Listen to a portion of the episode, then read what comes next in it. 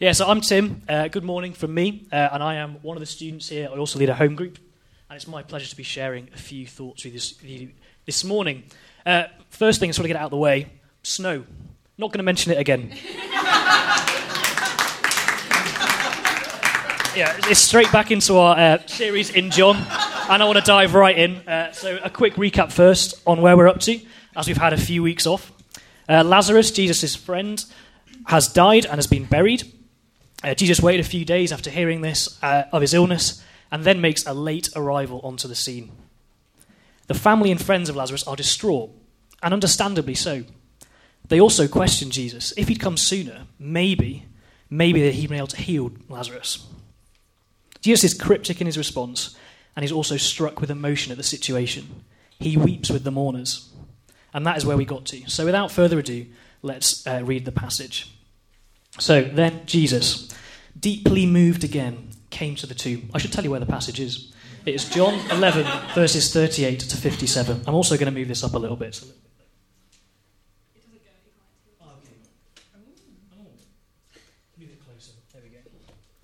Then Jesus, deeply moved again, came to the tomb.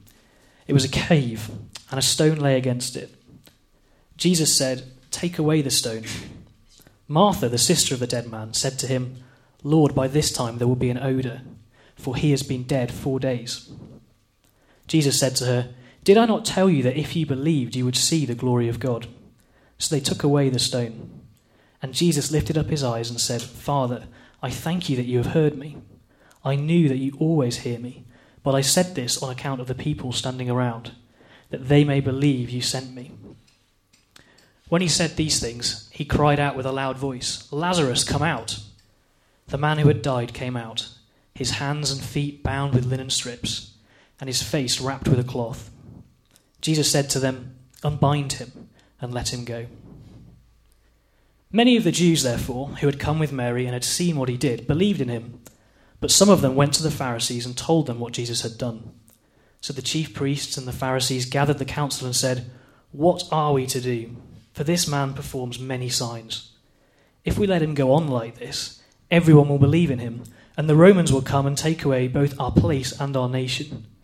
But one of them, Caiaphas, who was high priest that year, said to them, You know nothing at all, nor do you understand that it is better for you that one man should die for the people, not that the whole nation should perish. He did not say this of his own accord, but being high priest that year, he prophesied that Jesus would die for the nation, and not for the nation only, but also to gather into one the children of God who are scattered abroad. So from that day on, they made plans to put him to death. Jesus, therefore, no longer walked openly among the Jews, but went, on, uh, went from there to the region near the wilderness, to a town called Ephraim and there he stayed with his disciples. Now the Passover of the Jews was at hand, and many of them went up from the country to Jerusalem before the Passover to purify themselves. They were looking for Jesus, and saying to one another as they stood in the temple, What do you think? That he will not come to the feast at all? Now the chief priests and the Pharisees had given orders that if anyone knew where he was, he should let them know, so that they might arrest him. Wow. So Lazarus is raised from the dead. Who saw that coming? Unless, of course, you've heard the story before, or you were here for Jesse's spoiler a few weeks ago. Uh, but really, it is, it is quite remarkable. Lazarus is raised from the dead. People don't come back from the dead every day. Let's not let familiarity get in the way of wonder. This famous miracle is the last miracle recorded by John in his gospel. And this passage, in many ways, is a turning point in the gospel. Um, up to this point, Jesus, uh, John has been focused on Jesus' miracles and his claims about who he is. But from here on in, uh, the, the tack changes and we move quickly towards Jesus' death on the cross. So, in many ways, this is a focal point, a culmination of where we've been going thus far in the book. You may remember a few, few weeks back, maybe a month or two now, Jim speaking about Jesus healing a blind man and the resulting inquiry in which um, they had to decide whether or not Jesus was the Messiah or someone, something very different. You remember Jeremy speaking about Jesus' claim to be a good shepherd and what that means for us. Again, we see today that Jesus' action, what he does, the miracle of Lazarus, uh, causes people to respond in different ways to how he is. Some question, what good is it going to do for us and for the people? And some accept him and believe for themselves. So at this final time, final miracle in John, John asks us, how are we going to respond to who Jesus is? For John, this is it. If people can't see Jesus raise Lazarus from the dead uh, and accept him, then they won't for anything else. Enough evidence for who Jesus is has been presented, and the people who will recognize him have done so. So, as we look at the passage today, John invites us to see who Jesus is and to consider our response to him. So, who is he? What does he do? And how should we respond? As I was preparing for today and looking at the passage, I was struck by three things. Firstly, his deep emotion. Secondly, his intimate relationship with the Father. And thirdly, the way in which he does all things for the glory of God. So that's three points this morning. Off we go. The first thing we see, and I want to bring out, is Jesus' deep seated emotion. Verse 38, the very start of our passage, reads Then Jesus, deeply moved again, came to the tomb. He was deeply moved again.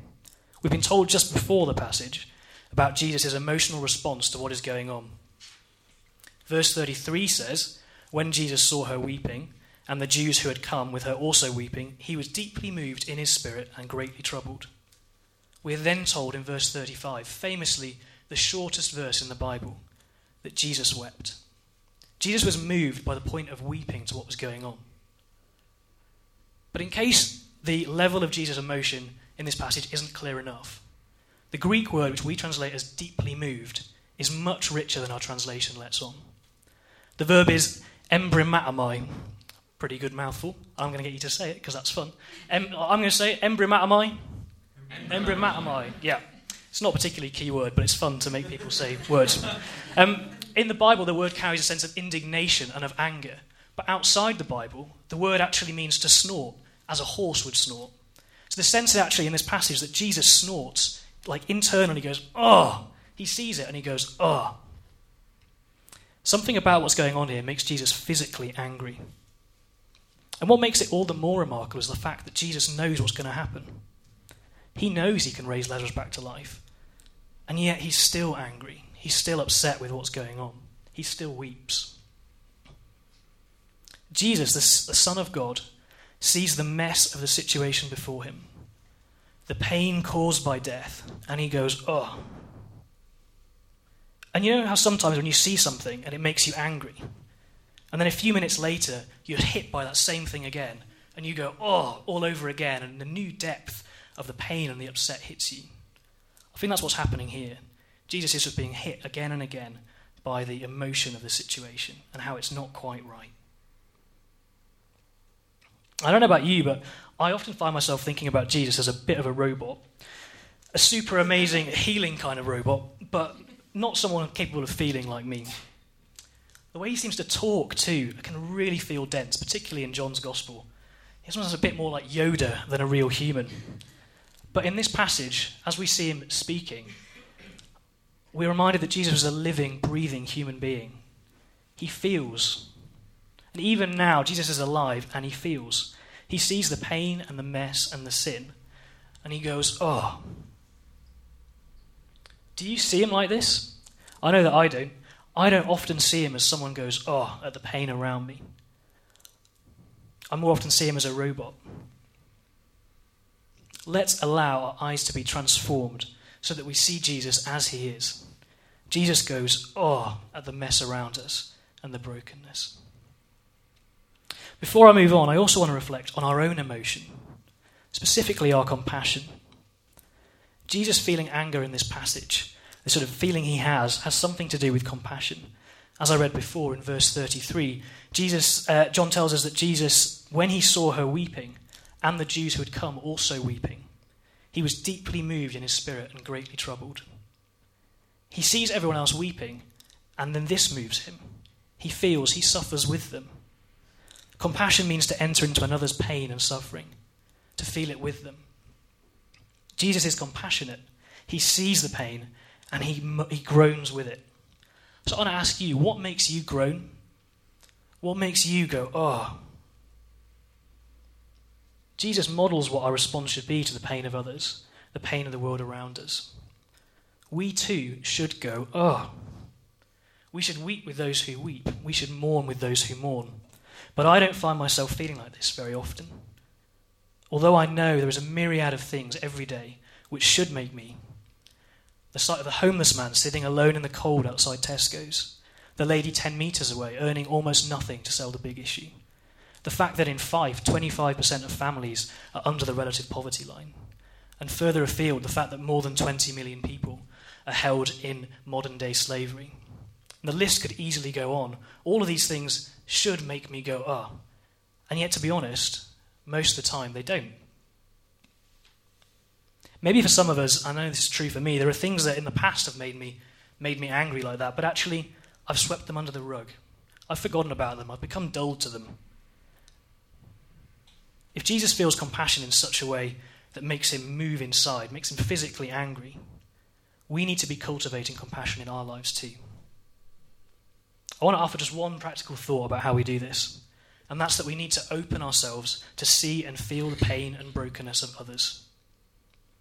I live a largely insular life. Most of my concerns are centered on myself, my family, and then a close set of friends. I don't allow myself to enter into things further afield than that. It costs emotional energy, it hurts. And if I care enough, it'll interrupt my time as I engage in the problems of others. But I think Jesus models a different way. He knows and he sees all of the problems, and yet he chooses to engage. He chooses to feel the pain, no matter what the cost. So we need to begin to come and try and see and feel the brokenness of others and the pain in the world around us. We can do this simply by getting involved. It starts with a choice, but compassion will grow. There's volunteering with Storehouse, our, our own compassion ministry. That's what we call it. Students Just Love is a great resource um, for exploring sort of ways you can get involved. We can research, just reading about things, opening our eyes to what people are going through will make a difference. And we can pray. Prayer changes us too. It doesn't really matter how we do it, but we need to be cultivating compassion. We need to put ourselves in situations where we can engage in the situations of others. We're God's hands and feet. He chooses to work through us, so let's take on the challenge of compassion. Not with guilt, because we aren't doing enough. There's a real risk of that in this sort of thing, but this isn't to make us feel guilty, but it is meant to challenge. Loving because we should will take us some way, but uh, I'm pretty convinced that until we start cultivating compassion for the broken, for those who don't know the Father, I think we're only going to be half as effective as we could be as we were created to be in our mission as kingdom bringers and gospel sharers. So Jesus goes, Oh, let's choose to grow compassion in ourselves too. So, secondly, this morning, I want to reflect on intimacy Jesus' intimacy with the Father and our intimacy with God. Did you notice that the words of Jesus' prayer are a little bit odd? Um, this is kind of a Yoda-ish bit for me. So he goes, uh, Father, I thank you that you have heard me. I know that you always hear me, but I said this for the benefit of the people standing here, that they may believe that you sent me. Now, if I was standing in front of a tomb with a dead man in it, my prayer would be something like, God, how about you raise him? That would be really great. Or, you know, just some sort of prayer asking for Lazarus to be raised. But, but that's not what we hear Jesus saying. It's all in weird tenses as well. Father, I thank you that you have heard me. I knew that you always hear me but for the benefit of the people, I said this for the benefit of the people here, that they may believe. It's all a little bit weird. It's also odd that, that John presents this prayer as one that Jesus is praying publicly, that everyone can hear. That's not something that happens very often, particularly because it's sort of a one on one prayer, Jesus to the Father. But I think that Jesus wants to teach us something through the words of this prayer. Firstly, as he says himself, he wants the people standing there to know that God sent him. He's not acting on his own mandate. He is acting on the Father's authority. Through this prayer, Jesus is making a statement about who he is. I am the one from God. As I mentioned at the start, this is a turning point in the, in the gospel. And this is, for John, the sort of last time when people get to really make a decision about who Jesus is. So, who do we say he is? Do we say he's from God? Do we not? But I think this prayer reveals something else, something further. I think it also shows Jesus' intimacy with the Father. He prays, Father, I thank you that you have heard me. When Jesus prays, he is not praying for Lazarus to be raised. He already knew that Lazarus would be raised. It seems that Jesus has prayed for Lazarus to be raised previously, and so all he does here is thank God, and loudly so that all knew that the Father had ordained what would happen. In fact, if we go back to the start of the chapter, it seems that Jesus was confident that Lazarus would be raised right from the start. In verse 4, he says um, that the illness of Lazarus won't end in death, but God will be glorified through it. The picture of intimacy we see in this chapter is quite remarkable. Jesus knows God's plans. He knows what is going on and what is his part. Earlier in the book, in chapter 5, verse 19, Jesus says that he can do nothing apart from the Father. He only does what he sees the Father doing. And here we see that in action. Whatever God does, Jesus does also. He lives by this. He knows that God will raise Lazarus from the dead and lives in obedience to this. Jesus lives in an intimate obedience with God. So there are two observations about intimacy that I want to make. I know that I crave intimacy with God, and I long every day to live in His presence, to know Him more, and to love Him more, to go closer to Him. But I think Jesus is pretty clearly the perfect model.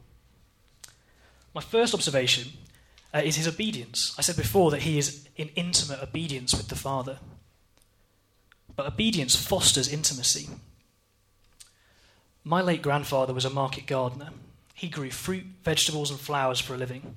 And when I was young, I used to go and stay with him and my gran during the holidays, I guess free childcare for my parents. Um, when I was there, I would spend time in the field helping him out.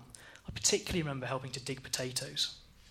I want you to picture the image. At the age of five or six, the pitchfork was probably about as big as I was. I was no use at digging up potatoes. But Grandad would invite me anyway.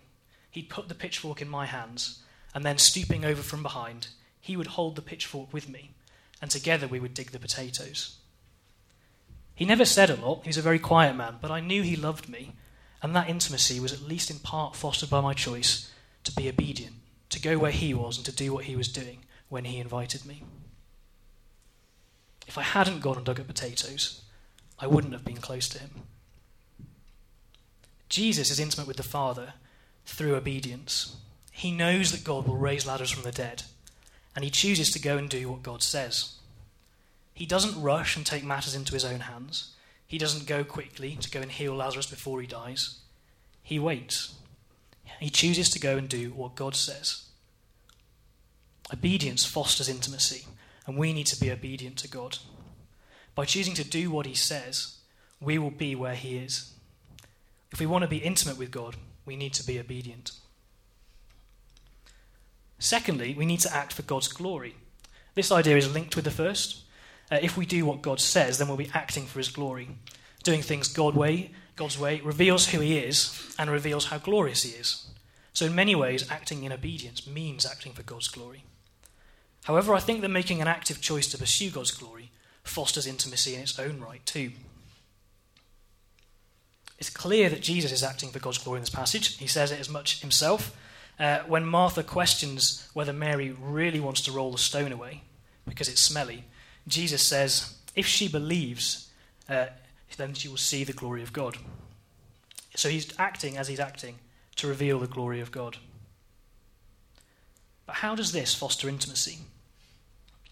I want to bring up the example of Brother Lawrence. Uh, he was a French monk in the 1600s who is often held up as an example of how we might live in an intimate relationship with God. He wrote a small, uh, small collection of writings, which after his death were compiled into the practice of the presence of God. It's a really good read. I thoroughly recommend it. And I've recently been slowly working my way through. What I've been really struck by, though, is his emphasis on doing every action for the love of God. So often, I find when I want to foster more intimacy, I think, right, more quiet time. I'm going to sit and I'm going to just read more of the Bible, or I'm going to sit in silence more often. For Brother Lawrence, though, uh, he doesn't suggest these grand actions and gestures. He doesn't suggest committing more time to, in prayer to gain a knowledge of his presence. He just suggests that we do every little thing for the love of God.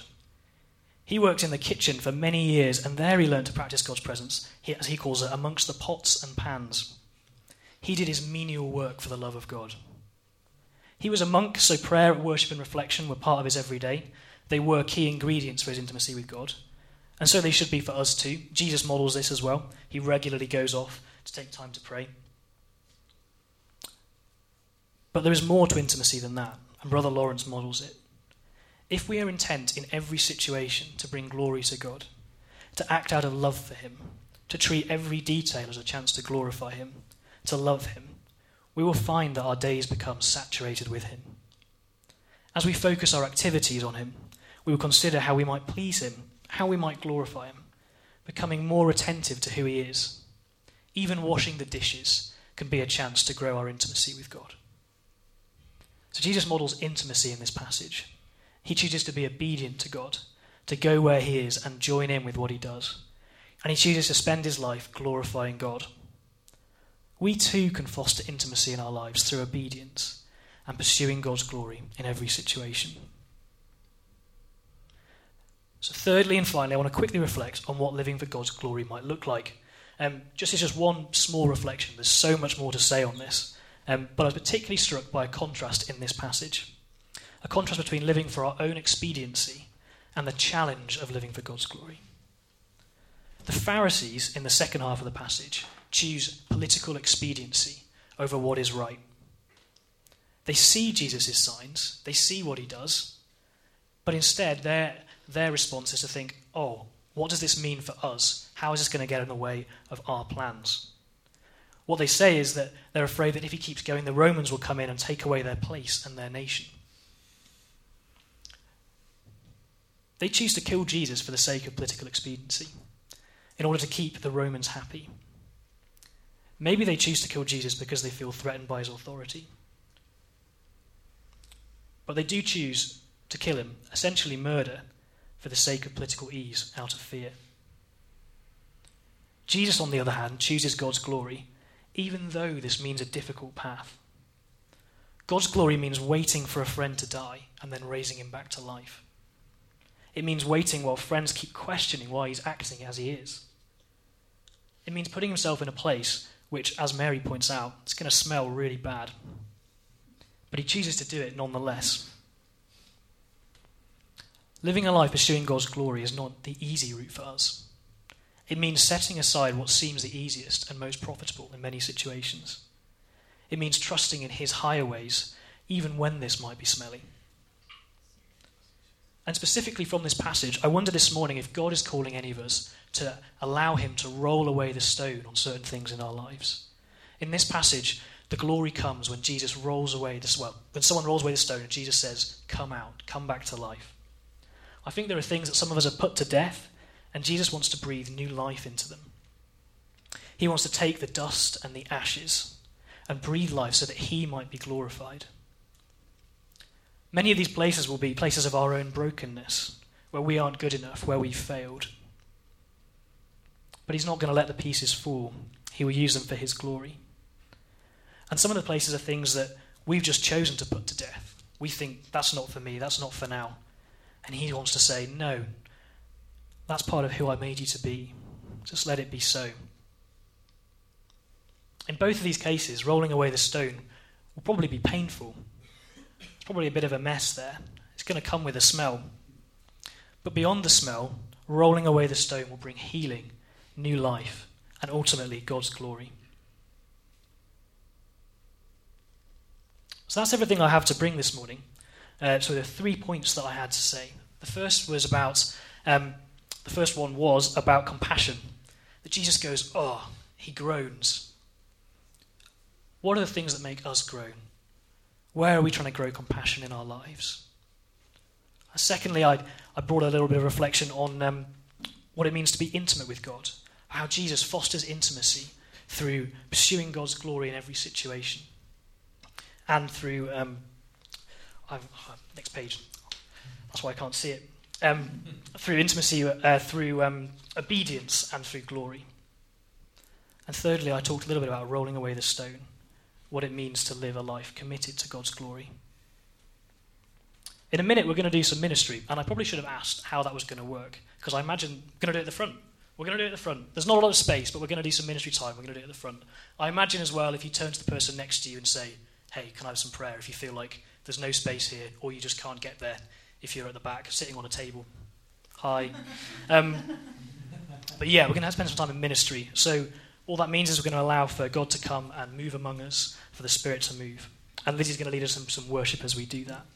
If you need anything from God, if God is doing anything in you, if you sense a stirring towards compassion, if you feel a deepened desire for intimacy, if God is nudging you that now is the time to roll away the stone, that He might be glorified through you, I invite you to come. Whatever it is you need, just come. Should we stand and then I'll pray?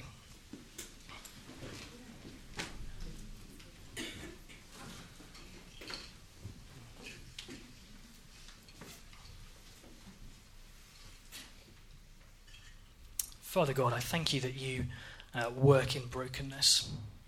That even in places where there's death and there's darkness, you come and you breathe life. And we ask that that life would come and move here among us this morning.